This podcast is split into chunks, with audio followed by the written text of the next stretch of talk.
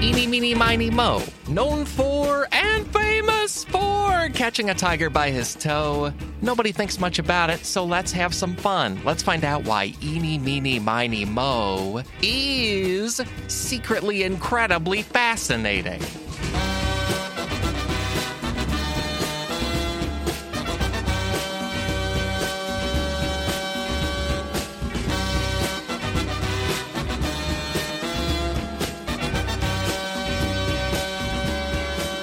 Hey there, folks. Welcome to a whole new podcast episode, a podcast all about why being alive is more interesting than people think it is. My name is Alex Schmidt, and I'm very much not alone. I'm joined by my co host, Katie Goldin. Katie, hello. Hello. And she's saying that quick because we are so excited about two wonderful guests joining us today. Ella Hubber and Caroline Roper both hold advanced scientific degrees. They also do wonderful scientific communication all over the internet, including on their podcast, Let's Learn Everything, a wonderful Maximum Fun podcast, our buddies. Welcome to the show. Ella, say hello first. Hello. Thank you for having us. I'm so excited to be here. Caroline, your turn. Say hello. Hello. Same again. I'm just like so buzzing for this. May I ask what what flavor of science uh, is your Whoa. specialties? oh, such a good question. Yeah. You go, Ella, do you wanna Caroline. go Yours is Oh. more interesting. Thanks. Uh, so I have a master's in biodiversity conservation. Uh, I mostly focused on working with amphibians in that time, but I'm currently working for a bird charity here in the UK. So I'm a bit all over the place with the animals. I'm a fan. Hold on. A bird charity. Katie here is at Pro Bird Rights on Twitter. Are you, That's are you both just working for bird rights all of the time? Of course of not. time. No collusion. I was too like honest with that answer. Apparently, and was just like, "Yeah, totally." Kate is more sneaky about it. Awesome. And Ella, how about you? Yeah, my flavor of science is biomedical science. I did a PhD in stem cell biology. Yeah. Okay. So I love yeah, Ella's like a the minutiae doctor. of It's the really human weird. body. Yeah. Very cool. I am a doctor and you should and everyone should refer to me as such. Okay, because I've been having this knee thing. Uh, do you know Right. anything about that? yeah. Yeah, I know everything about that. Thank you. I I just can't, need I'm the- not going to say any more. I just wanted Yeah. the validation. yeah. I, I find that whenever it rains, I get this twingy feeling in my stem cells. And I'm, I'm trying to figure out why Really, that is. really or- common. Really common. Yeah, that that's also cool. And, and also, Katie and I had an absolutely wonderful time guesting on your podcast with y'all, and also Tom Lum, who's so great. Uh, it's it's such a good show. I, I hope people go hear it if they have not already. It's it's fantastic. Yeah, uh, and on that, I'll just say if you haven't heard Let's Learn Everything, you should come over and listen to the episode that Alex and Katie guested on, which was about birds in space. It was wonderful. Birds It in space. Space. Space. and and produced one of my all-time favorite videos of the quails in space to to like Yeah. operatic music. Amazing. I don't know if you've heard the like ask a man how often he thinks about the Roman Empire trend that's been going on TikTok Yes. right now. I feel like quails in space is my Roman Empire. Yeah. Yeah. Like every day I'm thinking about that video. I think about those zero grav little chicks uh, pretty constantly too. yeah. And this episode today, it will get very scientific toward the end and be Ooh. possibly one of our least scientific episodes at the beginning. So I thought that would be very fun for this group. You know, I like it kind of a science gradient. Yeah, it'll increasingly at the end so science. We crank Uh, up the science slowly but surely. like like frogs in a pot of water. Exactly. Is it- Is, it frogs you put in or crabs? It's frogs. Yeah. It's frogs. It's Yeah. Crabs frogs. just die. Unless you're making a gumbo, then I think it is crabs. Depends what your end result is, really. Well, and, and this topic, many of our topics are selected by listeners, and they have selected Eeny, Meeny, Miny, Mo as a topic, the whole children's rhyme. and thank you to listener Tongue Surgery on the Discord. They go by Tongue Surgery You. uh, Sorry, for that but fun you. idea. but we always start by our relationship to, to the topic or opinion of it. So, Caroline or Ella, either of you can start. But but I thought I'd start with you. How do you feel about eeny, meeny, miny, mo? What I know about eeny, meeny, eeny, meeny, miny, mo is you use it for picking things, right? Between two things normally or a few things, but you can always do it so that you can select what you want. You can always extend Yeah, out right. the rhyme for as long as Yes. possible. Eeny, meeny, miny, mo, catch a tiger by its toe. If it hollers, let it go. You are not it. Oh, but maybe you are it. I'm just going Yeah. to keep on going until I get my choice. Also, there's there's shenanigans you can do with sort of doing a little bit of a double point with a Oh. word. Yeah. I've never trusted it. It is not a Yeah. fair and equitable system of selecting. I've always No. hated it. I've always been suspicious of it. Um, yeah, it's, yeah, exactly. Maybe this is good because, like, if you're struggling to choose between something, it validates all of those feelings. If you're disappointed about your choice, then you're like, oh, well, then I must go for this one. If you're feeling positive, then it's all it's all worked out fine. I just remember on the playground when we were using it for games and stuff, I always demanded a recount because I didn't trust it. This, this is so validating. I felt the exact same way as a kid, but I never talked to anybody about it. I just thought this was like the system, so you can't complain. we were all going through this horrible internal torment as children, Yeah. not being selected from Eeny, Meeny, Miny, Mo, and it's finally coming to the surface. All is this pain. all just because we weren't picked? Is that what it is? Are we all doing okay? this is like group therapy. It's our first encounter with nepotism, right? You have some kind of system that pretends to be objective, then you realize it is not, and one can bend the rules of the system to select their preferred candidate. And that's, you know, I think that is, it's something to learn as a child of like, wait a minute, you can pretend like a system is equitable, and yet it is not. Yeah. that is a good point, but you don't know how to express that as a child. Except going, it's not It's just- fair. It's not yeah, fair. life's not fair. and being told that as like a six year old, and it's like, no, this is wrong. Whereas kids, we just complain. We can't be like, mother, father, consider the topic of justice. Like, like we don't, we don't have any profound ways of expressing all this. the other thing about Eeny, Meeny, Miny, Mo is that it feels like it makes no sense to me. Because do tigers. Do tigers have toes? Is that what those digits are? Like, Tigers definitely have toes. or are they fingers? Or are they just claws? They've got toe beans, and therefore they have toes. Oh, they do have toe They do. beans. Yeah. Have you tried to grab a tiger's toe beans? I feel like that's not going to end well No. for you. Uh, in addition to it being unethical, I like having my face arranged as it is currently, like being attached to my head, namely. that's so valid. Yeah. So this week, if if folks know the show, there's usually a stats and numbers section. This topic is kind of not statistical or numerical, really. And so, even though it's a counting rhyme, uh, we're gonna do just huge takeaways and really explore all those questions of why is it about tigers and what does any of the words mean? Because it turns out there's like theories about it in folklore and more. Oh, okay. Interesting. Interesting. Yeah. So we're starting with mega takeaway number one.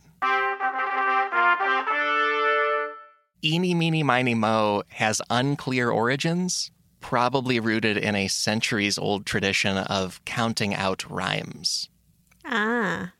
Like the, the exact specifics are unclear, but it turns out there's about a bajillion, I guess you'd call them lyrics. Like the words vary a whole bunch over time. Yeah. And it was all basically in order to do counting out a rhythm with words that feel fun. Hmm. yeah, it doesn't surprise me that it's not. You, we don't know the origin because I feel like hmm. or these things are passed. They're they're passed in the playground from person to person, and if you're saying centuries old, then how could we possibly trace this properly? But do you have any examples of other versions of it then? Yeah, uh, there's some fun, weird folklorist work. And this is, I said this was like the unscientific end. Very few people have studied this topic. So we're really drawing on one of the only people to say, I am an academic scholar and I'm looking at Eeny, Meeny, Miny, Mo, which is thrilling to me. It's weird. I am a rhymologist. Right? My, imagine the title of that PhD thesis.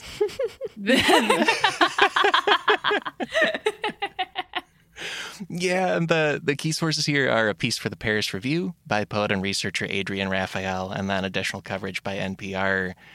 The main scholarly study of Eeny, Meeny, Miny, Mo is by an English couple who were married folklorists named Iona and Peter Opie. Mm. Adorable. Cool. They sound so cute in love and very nerdy. Uh huh. Uh huh. I can imagine the sweaters that they wear, and they look adorable in my brain. I have to tell you guys a very quick anecdote here because Please, this yeah. reminded me. I I met a couple. They were a kind of older couple who that they were both archaeologists, and uh, they did it in their free time. They had studied archaeology, but they didn't. But they, in their free time, they went out to a quarry near where they lived and dig and dug around for fossils. Together, they found a big like reserve of f- like four hundred million year old fossils together. Wow. Just in like as like a couple's hobby that they were doing. Real And they power were- couple brushing Honestly, together. So cute. They were so nice. Imagine the patience too. Like you have to really be in love to be able to like sit next to each other using little instruments and brushes. Because Yeah. like with Yeah. uh, with like archaeology, it's just like like brush, brush, brush, brush, brush, brush, like for hours and hours and hours. Because it's you know the, you have to be careful. Yeah, and these are microscopic fossils as well. Oh my God. It's even Wow. and I went back to their house and their house is just full of boxes on every surface of fossils of these like ancient fossils. It was amazing and they were so fun and cool. So I think there's something about like these niche studies that brings in like strange individuals like this together. I mean that in the best way. yeah, that, that this is a very sweet thing. Like they spent their career compiling the Oxford Dictionary of Nursery Rhymes. You know what I mean? Oh, Like that's a that's a fun thing to do. for them, it's a fun so- thing to do. Yes. Yeah. Yeah, not for me. I can do. But they their work plus other folklorist work, it gives us a general origin theory for Eeny, Meeny, Miny, Mo. Especially because when the Opies sought out local versions, they found dozens of variations, like that same rhythm, but all mm. kinds of different words. And so we're going to go through different mm. varieties from the 50s and 60s. Uh, here comes the first one Hana, Mana, Mona, Mike. Barcelona, Bona, Strike. Hair, wear, frown, vanak. Herico, werico, wee, wo, whack. Wow. I like that version. It's got a Barcelona in there too. Yeah, the city, the city of Barcelona comes up a lot in these for some reason, and I think it's just Interesting. nonsense. I think people just like the sound of Barcelona. Yeah, It is a good sounding city. That is more a more fun version though, I Yeah. think. yeah. N- Another one here is Ina, Mina, Mina, Mo, Kraka, Fina, Fina, Fo, Uppa, Nucha, Papa, Tucha, Yeah. Ring, Ding, Dang, Do. Oh, Panucha Papa Tucha. Oh, I like that one. It's got it's a little bit jazzy, isn't it? It it's like is. a little bit maybe like a bit scatty. A little bit ska, yeah, a little bit scat, a little bit ska. Skibbity doo dah. if listeners just want to keep rewinding this part and like vibe out to it, you know, you're welcome. It's, it's cool. Yeah. I just Get like some rhymes that. in your Also day. invite remixes Yeah. of that one. I do like that Oh, boy. sometimes humans just like to mash words together that it's not that the meanings of the words make any sense together. We just like the mouth sounds that come out of us when they're smooshed together like that. Just kind of having an interesting mouth salad of words. Yeah, isn't it? It feels doesn't don't you think it feels satisfying in your mouth to do that? Like it's like, mm, yeah. Can- Yeah. for people who can't see me right now, I'm just moving my jaw around a lot, but in a satisfying It way. really is too bad that they can't see you. Yeah. I, as I say these, I feel like I'm sort of hogging it. I'm going to drop another one in the chat here. And if anybody wants to do the next one, go for it. Because it's fun. Can we do it in? Can we do it all three? Let's try to do it all at once. I- the delay might that not help like a this, bad but idea. No, we can totally do it. I'm confident in this. Uh, I'm gonna go three, two, one, and then we try to do it all at once, and it's gonna sound great. Okay. Ready? Okay. Yeah, cool. Perfect. Three, two, one. Eeny, meeny, mony, my. Moni, my. Barcelona, Barcelona, Stony, Stony Sty, Sty, eggs, Eggs, butter, butter, cheese, cheese, bread, bread, stick, stick, stack, stack, stone, stone, dead. Dead. Yay! That I was gave up so halfway through. much. You guys all sounded perfectly in sync to me. I assume that we're all having the same issue there. Oh, that we'll was fix it in post. awful. It'll all be fixed in post. I don't like this one as much. Yeah, it's sort of a shopping list. Eggs, butter, cheese, bread. Yeah. Stick, stack, stone. Yeah, it does have Yeah. stone dead in there with cheese and bread, which is an unpleasant association. so, Alex, was there something to these? Are all seem like kind of keeping time, counting rhymes. Wow. Um, Yeah.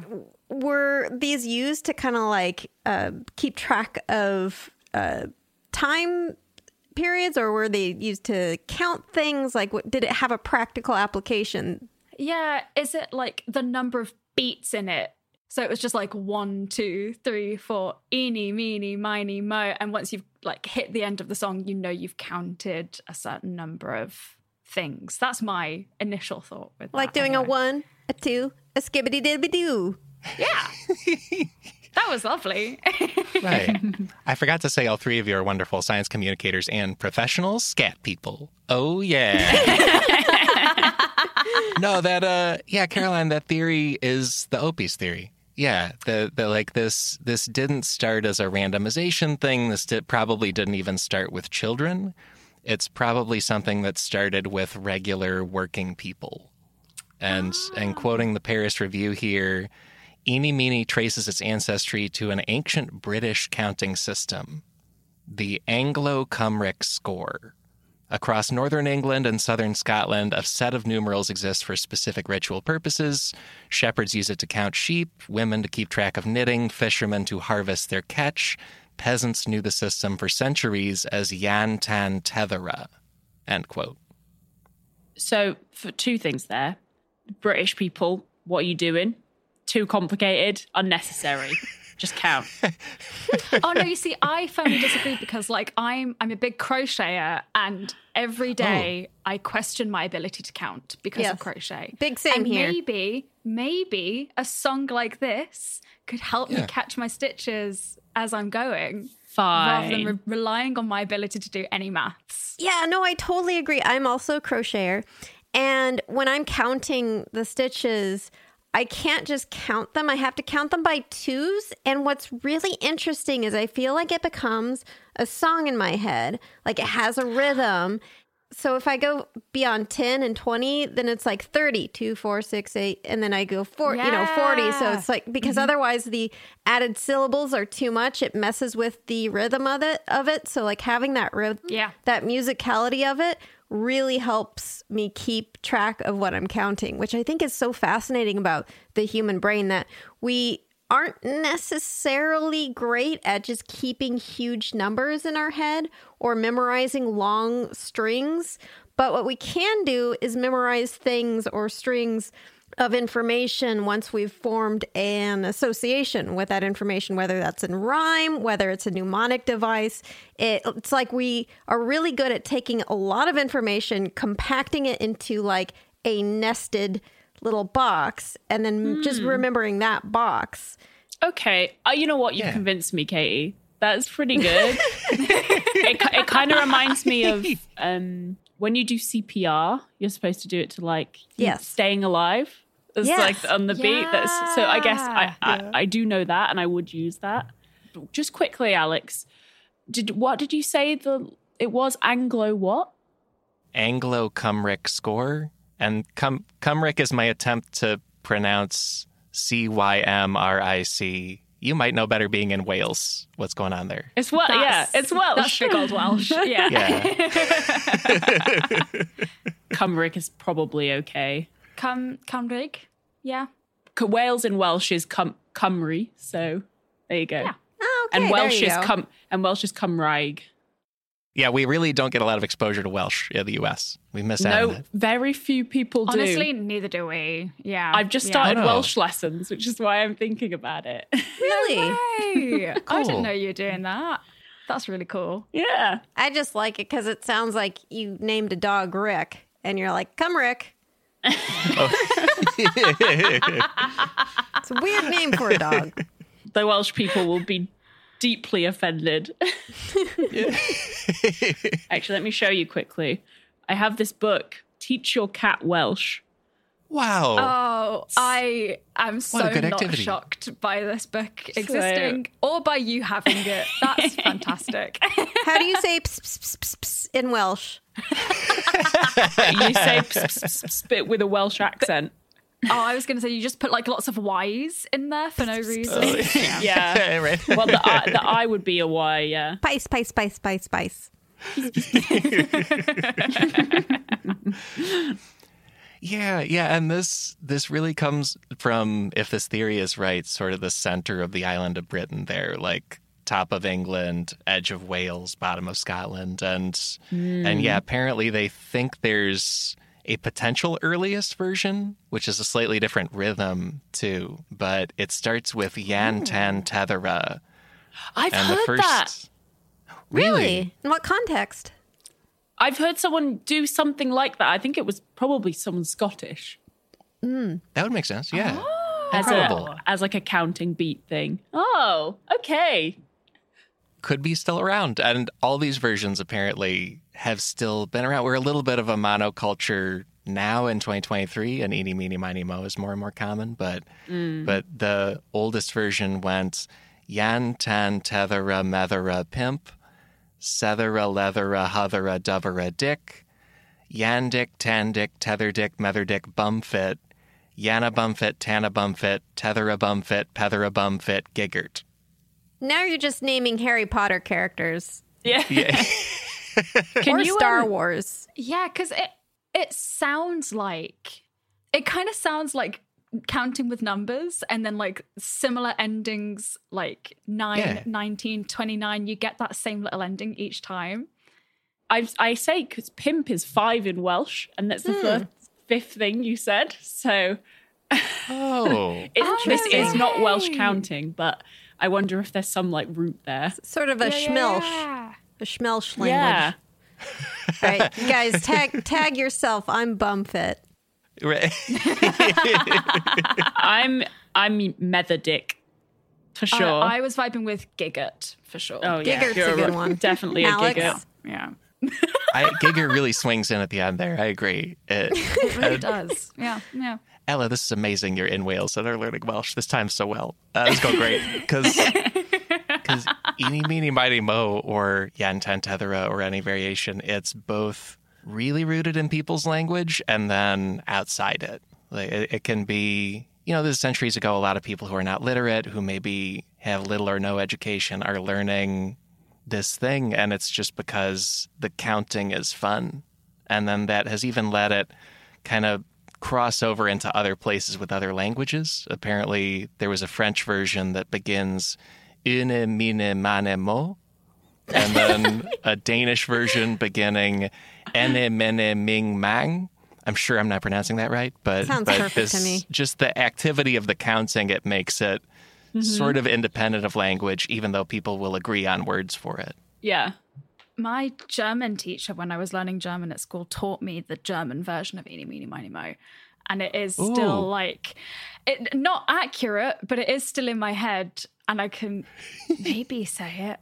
Eeny, Meeny, Miny, Mister. Oh, no. Can I remember it? Eeny, Meeny, Miny, Mister. something, something by the Kister. You know what? No, I'm not even going to try it. But yeah, that, that Eeny, Meeny, Miny, Mister part stayed in my head forever, which I think is really funny that like it's so similar to ours. Like it travels that language barrier. Yeah. It sounds so much like Peter Peter Pumpkin Eater had a wife but couldn't keep her. Oh. Yeah, this this is such a human activity. Where like, how do mm-hmm. I just speak in rhythms and feel nice about it and get that vibe? Yeah. Yeah. Why do we love that so much? We're not birds. Not all of us. But this is what's really interesting. And Caroline, maybe you can back me up on this, but like birds are, I think, in terms of their linguistic abilities, are one of the animals that are the most similar to humans, like even including primates. Birds love rhythm. They love rhythm. And Yeah, humans love yeah. rhythm. It's such an interesting thing that seems to come from having a linguistic structure. Ooh, that's interesting. You've just made me think of like talking about humans as a whole, and just you've made me think about how difficult it can be to make some of the sounds that we make, which why a lot of animals don't make these noises, why birds can be pretty good at it because they can mimic those sounds. But also, like across different languages, there are sounds that like people from certain countries who've learnt certain languages can make that say us Yes. as English speakers wouldn't be able to make. And I wonder then how different these like rhythm based songs, rhymes would then be in other countries Oh. as well, you know? What?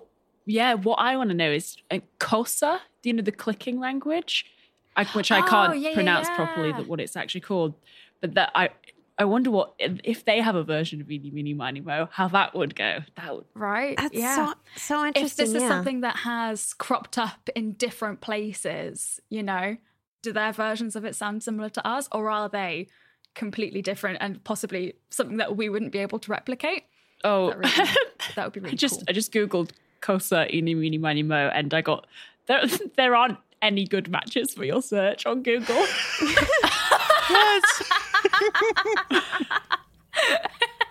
Surely. You've gone too far, Ella. You got you guys have a Discord server, right? We do, yeah. We have a Discord. If anyone finds anything on that, could could you let me know? Could you? Let us know. Because I want to know so much. Yeah, link in the episode description to join the Discord, and yeah, any any are welcome. I'm gonna link all our sources this week because they have the various languages this has been recorded in, and then also English and the internet is kind of monoculturing this rhyme, but in only some languages these have been recorded because you know uh, there's only a few scientific or scholarly people bothering to say I should study eeny meeny miny mo and record it for posterity. Like a lot of people are saying, no, I'm going to split atoms and, and do amazing things, even though this is cool too. Yeah. I like that they there's some kind of perceived branching of career choices of I can either study eeny meeny miny mo or split atoms. There's nothing nothing else. Nothing in the middle there. Yeah, it's like Robert eeny meeny miny Oppenheimer. I mean, arguably we would live in a safer world if he'd just studied nursery rhymes. Oh, that was great. When and I said this was a mega takeaway. th- This theory of it comes from regular people counting as they go about their day. There's also two caveats with that. One is that the the Opie's work is kind of just one set of work. We're just lacking a lot of other scholars looking at this.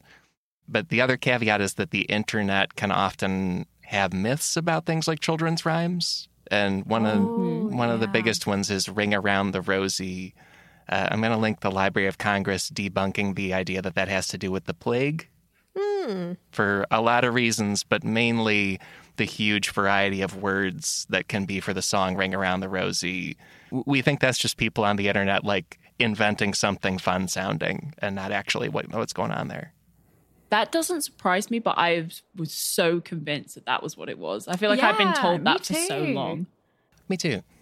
I feel like remembering learning about that being a huge thing for me and my peers have been like, oh my goodness, what? That's what Yeah. that nursery rhyme's all about. And now I'm like having a bit of a moment and And- knowing that it's not what that's about. I feel a little bit disappointed. Betrayed. I guess I just kind of chucked us into that. Yeah. Uh, yeah, it's. Next you're gonna tell me that Three Blind Mice was not about the War of the Roses. the Library of Congress says that the the main reason we think Ring Around the Rosie is not plague stuff is that there's tons of other versions of the lyrics. In one version, everyone gets back up after falling down. Uh, lots of other versions leave out words that have been interpreted as physical signs of plague. And most of them seem to bring up rosies or posies in a literal way, where it's just flowers.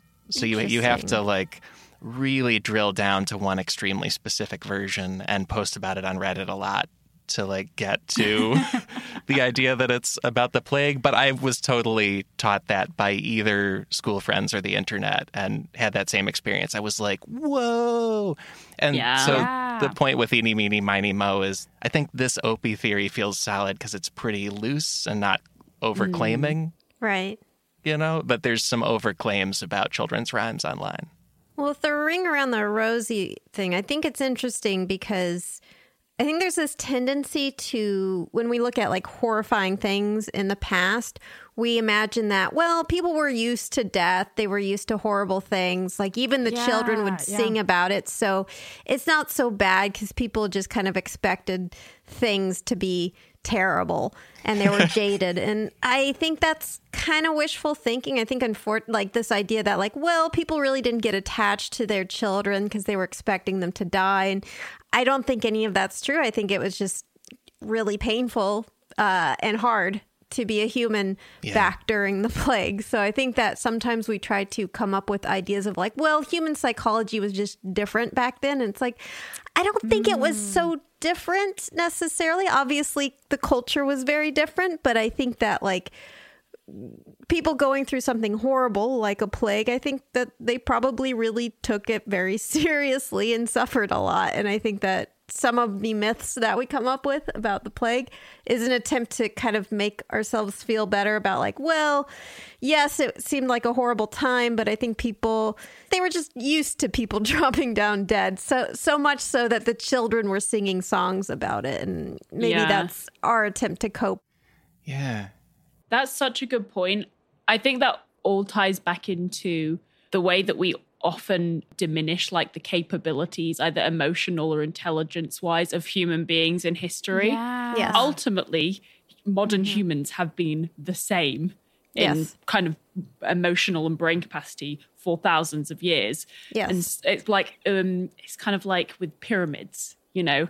Uh, the abil- like ancient Yeah. Egyptians' ability to build pyramids. You say, how could they have possibly done that then? Well, Aliens. The same way Must way have we- been aliens. yeah, Aliens, exactly. yes. Got Right. with aliens. Yeah. No, this exact same way we would have thought to do it if we didn't have the the same technology we have now, which is possible. So, and it's like that kind of thing I think applies there as well. Yeah. Yeah, that reminds me of there used to be these like recipes for medicine, essentially, and and uh, I wish I could remember her name, but she was a researcher uh, who looked into like these old recipes for various medicines, and, and they would have things like saying certain prayers while you mix ingredients, like for say like a. a a recipe for something to to cure like a sty in your eye, like a, a bacterial growth it was like an acidic mixture that had like onion and various things in it. And it also included like saying a certain religious prayer. And the way it was viewed was like well they're superstitious so they think saying this prayer will cause some kind of magic to happen with the medication.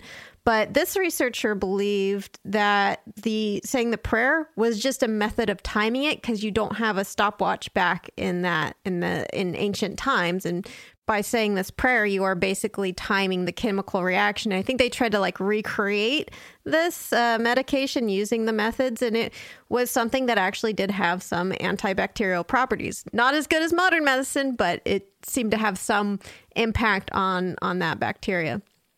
That's amazing. That's kind of my favorite thing to learn about this saying that it was useful to not just children and it was for everybody when it started out. Uh, That's that's just we think of it as such a kid thing, and I, I think it's mainly because adults all have clocks now, and, and just like silly reasons. But but it, it was for everybody when it started out, and for regular people. It's such an adult thing to get your first clock. I remember on my 18th birthday, I was presented with this beautiful clock. clock. It's like, you're a woman now.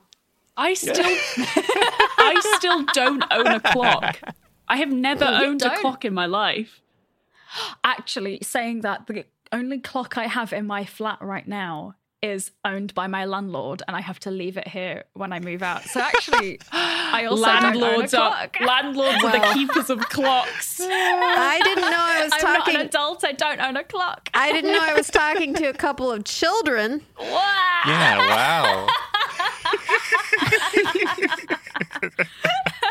I can't believe I've never owned a clock. Isn't that a weird thing to realize? Ella, you own two cats and you don't have a clock. Like They- that's so. They can't tell the time. They doesn't matter. Actually, Meow Mix. Meow Mix is a song that cats use to tell time. Uh, yeah. Meow mix.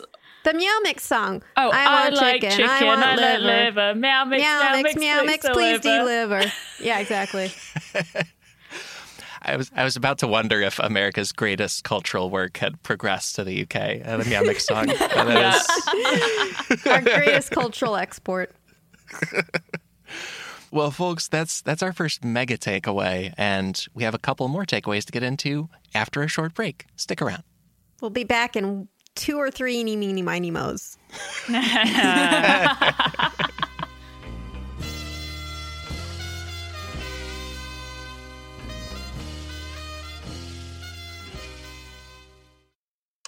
Back for another game. You know it. What's going on? Just one more week till Max Fun Drive. Hard to believe. It's been a heck of a year since the last one. We're now a worker owned co op. We raised $50,000 for charity last year. And we've added a bunch of awesome new shows. But do you think we're ready to do it again? Absolutely. Lovely new gifts are lined up. The episodes will be amazing. And wait till everyone hears the bonus content. Yeah, plus they know to go to MaximumFun.org slash newsletter, so they're getting all the news. Oh, like that meetup day is on Thursday, March 21st. Then what's bothering you? Me? Oh, nothing. We're all set for Max Fun Drive to start on Monday, March 18th. I just didn't want you to see this coming. Check. What? Hang on. It's hard to explain what happens on Jordan Jesse Go. So I had my kids do it. Saying swear words. Saying swear words. Yeah, um, bad jokes. Bad jokes. bad jokes. Maybe it's like you tell people that you're going to interview them and then you just stay there like like really quiet and try and creep them out. It's just really boring Because of Jordan, right? Not me. Because of both of you. Oh. Subscribe to Jordan Jesse Go. A comedy show for grown-ups. Folks, we are back. Me and Katie are joined, as we said, by two of our wonderful friends from the Let's Learn Everything podcast, Ella Hubber and Caroline Roper. We are also back with two more takeaways. The the last one is very scientific, but this next one here, fair warning to folks, somewhat bleak. This is, Uh-oh. this is not usually a bleak podcast, but this topic that folks selected, it turns out there's a dark chapter in American history with it. Oh, no. Oh, the US This was things. I was worried about my this. brain. I know what it is. to. Yeah.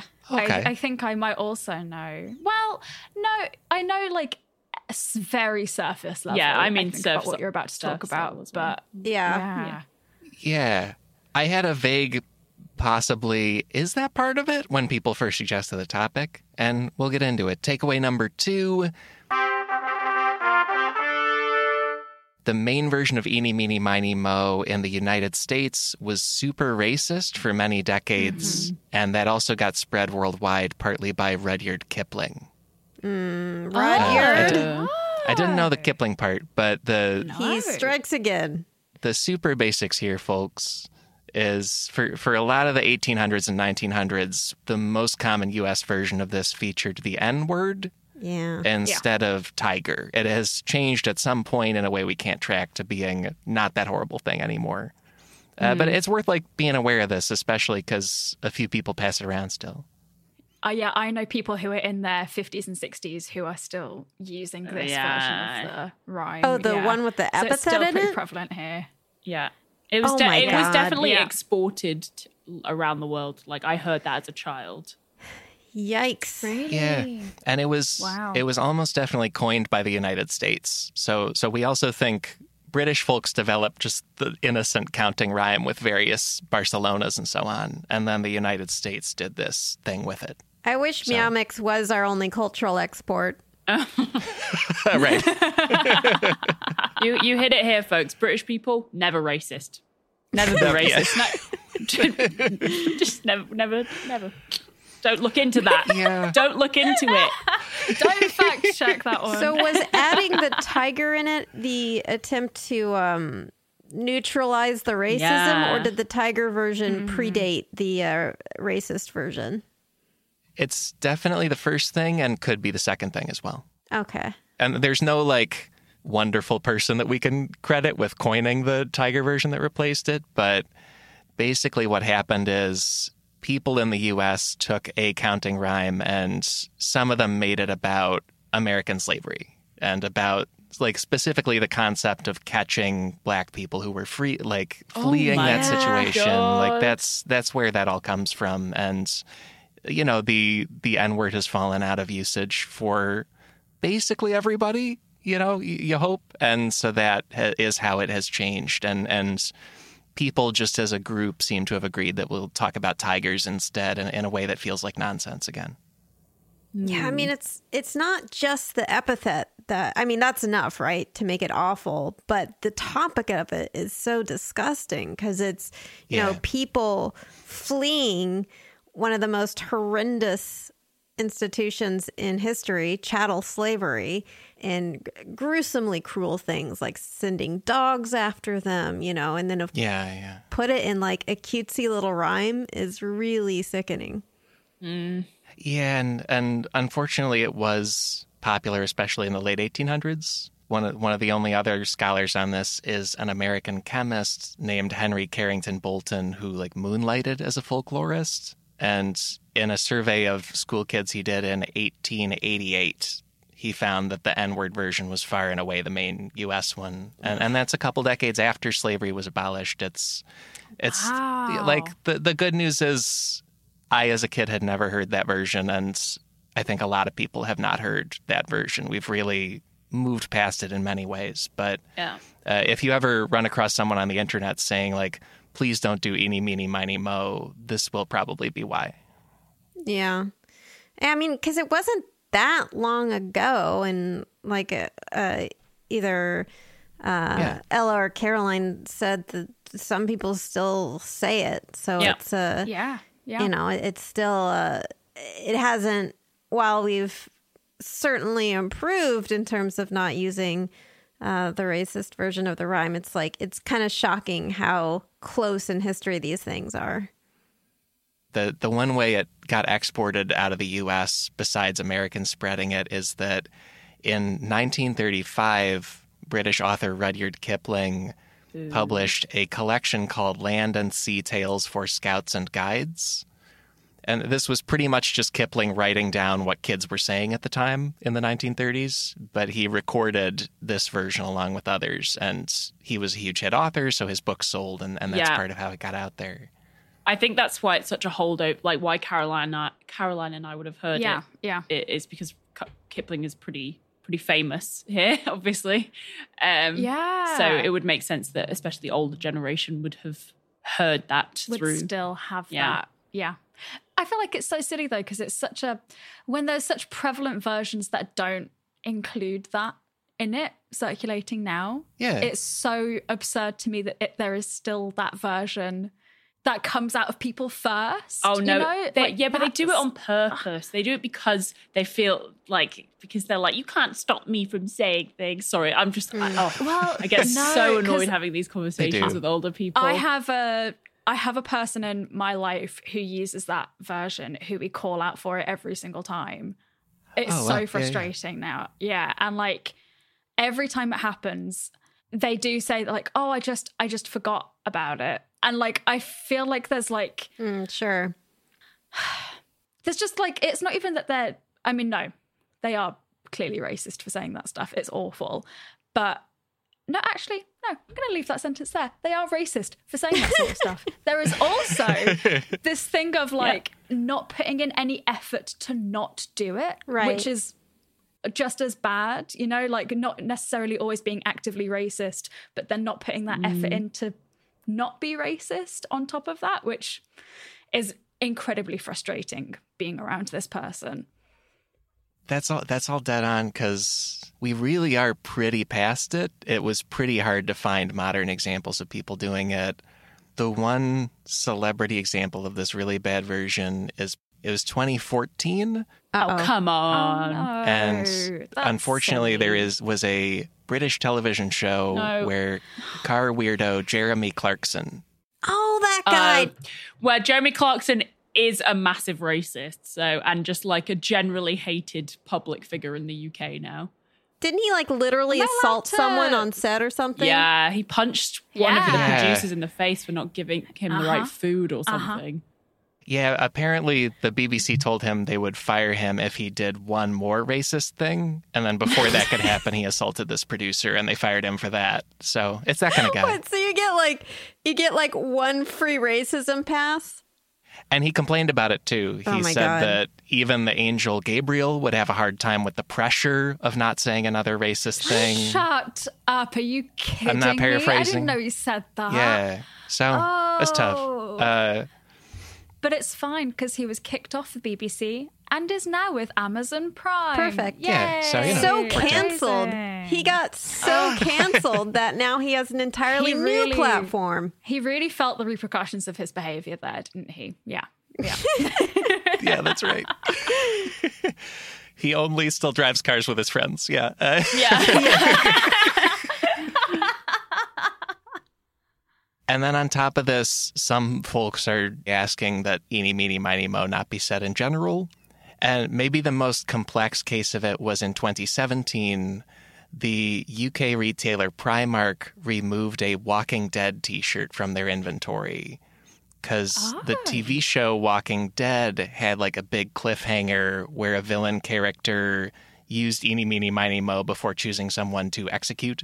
And so Uh-huh. they yes. they made a yeah, T-shirt yeah. of just his picture and the words "eeny, meeny, miny, mo," and it's not this N-word version, but either for that history or for the general grossness of a super violent villain shirt, people asked that it be taken off shelves, and the actor complained about it on Twitter, and so this this can get very complicated and multi-layered about what is otherwise a children's rhyme about tigers. I feel like part of that might be t- t- just to do with like feelings of like potential violence. If it's if it's for kids, that that shirt potential violence Yeah. in like Yeah. schools that that can incite. Um, it- Exactly. I, I imagine if you'd sold that in like the states, for example, that would have had pretty bad implications along with it um, in terms Sure. of school violence. So I can see why that would be taken away. Yeah, it's gruesome. It's also just really tropey to me. The like, here's a here's a children's rhyme, or here's like child like like nursery music combined with something horrific. Like, can we just be done with that trope? Right. Yeah, Yeah. If, you, if you direct a children's choir, stop doing spooky covers of songs. we, I don't like it. It makes trailers scary. Maybe I'm we just trying to see the movie after the trailer. Stop it. uh, off of all that past and present cultural meaning with it, we have a last takeaway that's much more scientific. Gonna get into child development, which is fun. Yes. Uh, but here we go into takeaway number three. Eeny, meeny, miny, mo is one sign that babies and young children might understand counting before they understand numbers. Like it's it's sort of hard to separate those two processes. No, but, it's it's not in a way yeah. because we've been talking about it. Like the idea if you're crocheting and you're doing eeny meeny miny mo, it's it's that's counting without numbers, right? So yeah, that makes Yeah. so much sense. It's yeah, it's like babies um can understand like language without speech, because babies Right. um um will learn sign language quicker than they will learn to speak. Yeah. Yeah. yeah, Yeah. yeah, it turns out. they learn the cadence of speech and the general they actually can kind of learn not exactly grammatical structure but the cadence of grammatical structure before they actually learn it. Like babbling is a very important stage of child development because it's showing that they're mm-hmm. it's not just like nonsense stuff it's them actually learning the cadence of words and of grammar. Like there's this adorable video. It's one of my favorite vid- videos next to the baby quails in space.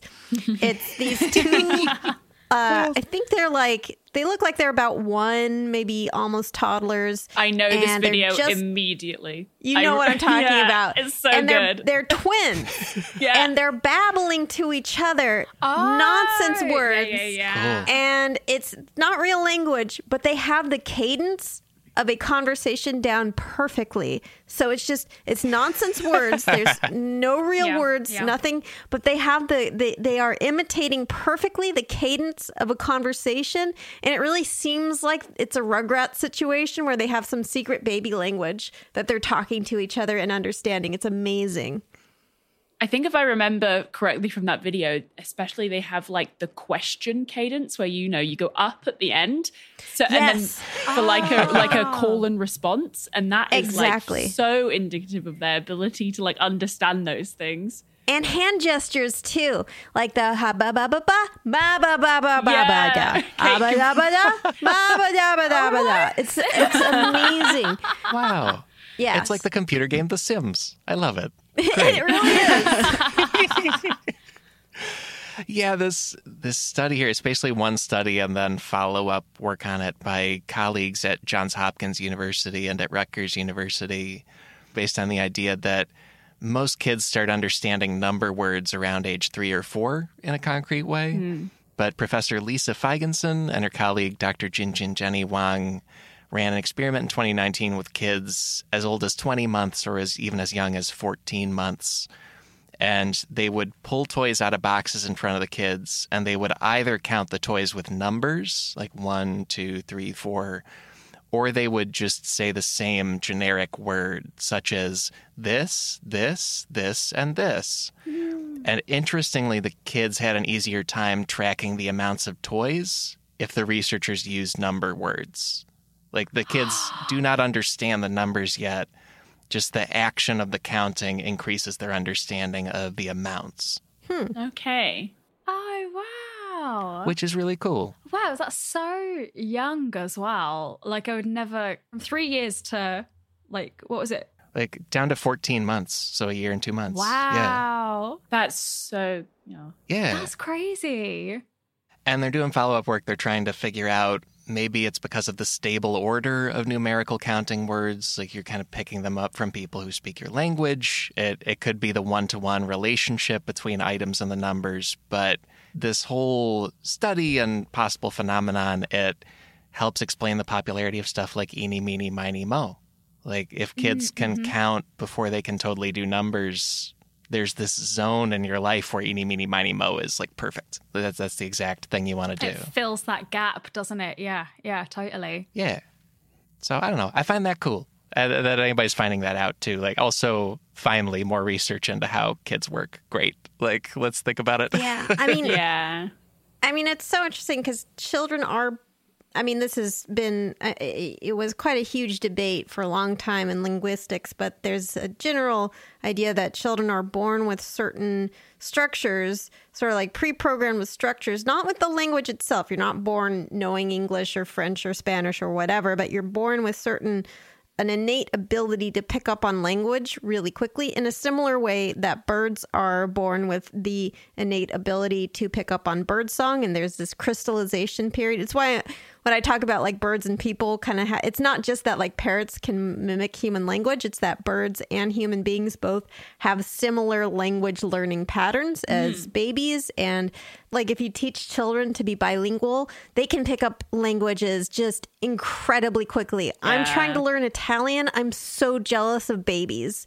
Babies are so much smarter than me when it comes to learning a language. It's it's like it's i feel so defeated sometimes because I, I talk to a friend who has a a young child and they were like oh yeah th- they picked up uh, they picked up this new language in like six months. I'm like i've been trying to learn this for two years. And it, it's so hard because you've your brain has kind of passed this crystallization period. It doesn't mean you can't learn a new language at any age. It just means it's harder. And so it's really Yeah. it's really interesting because it sounds like from these studies it's like children have this like they're they're born with and then quickly absorb these kind of rhythmic numerical structures Yeah, Ca- and Caroline hinted to this before as well, but that's especially um, important for making new sounds in languages, like like with Yeah. Xhosa the, and and Welsh. There's a let a double L, which is. I don't know. if- yeah, Ooh. Oh. I don't even do it properly, but there you go. But children can get like their mouths. I don't know the ability to like shape, do the things that we can't figure. Yeah, Even like yeah. rolling R's in like Spanish or something, or in Welsh as well. Like children pick that stuff up so quickly. The ability to do that, which I'm so, it's just so impressive. You're so moldable. Yeah. So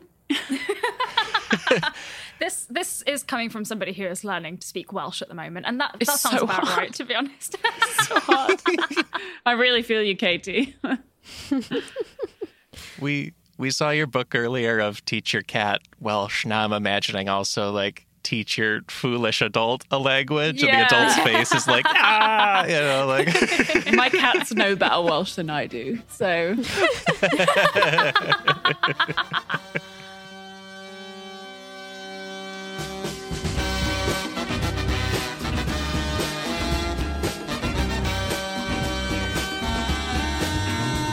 Hey, folks, that's the main episode for this week. Welcome to the outro with fun features for you, such as help remembering this episode with a run back through the big takeaways. Mega takeaway number one Eeny, Meeny, Miny, Mo has unclear origins, probably rooted in the centuries old tradition of counting out rhymes. Two caveats with that this is just one theory, and the internet is often wrong and overclaiming about children's rhymes, such as Ring Around the Rosie.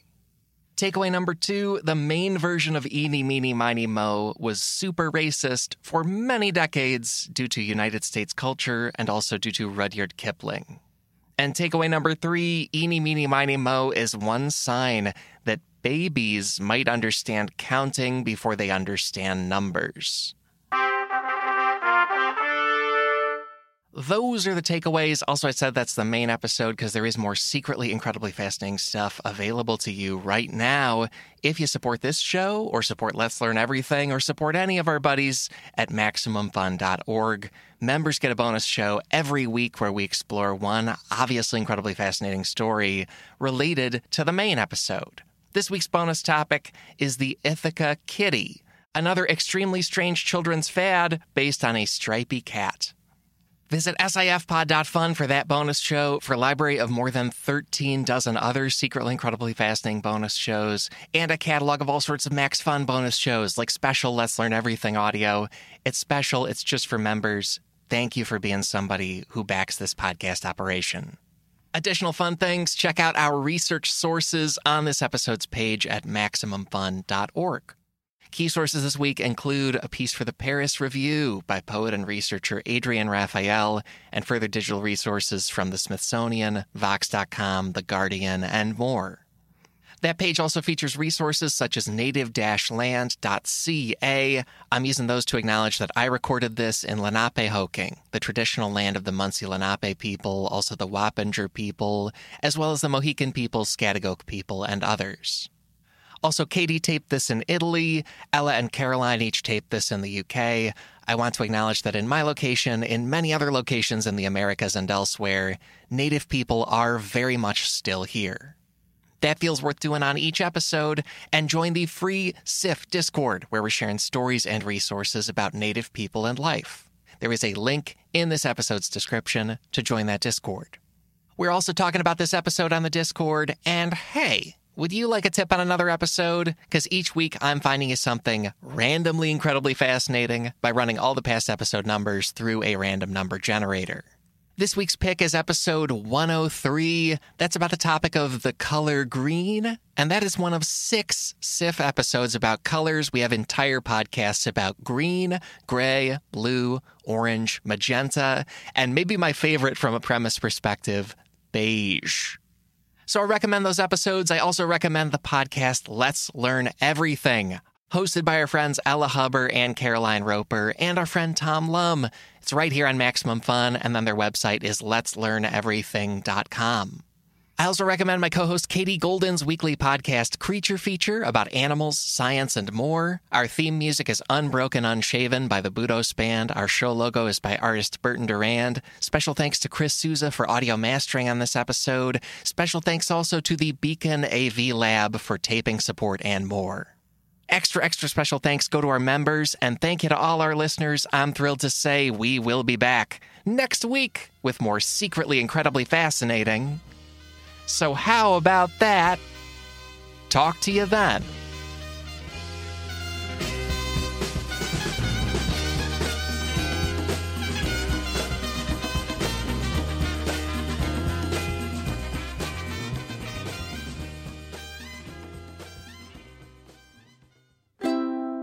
Maximum Fun, a worker owned network of artist owned shows supported directly by you.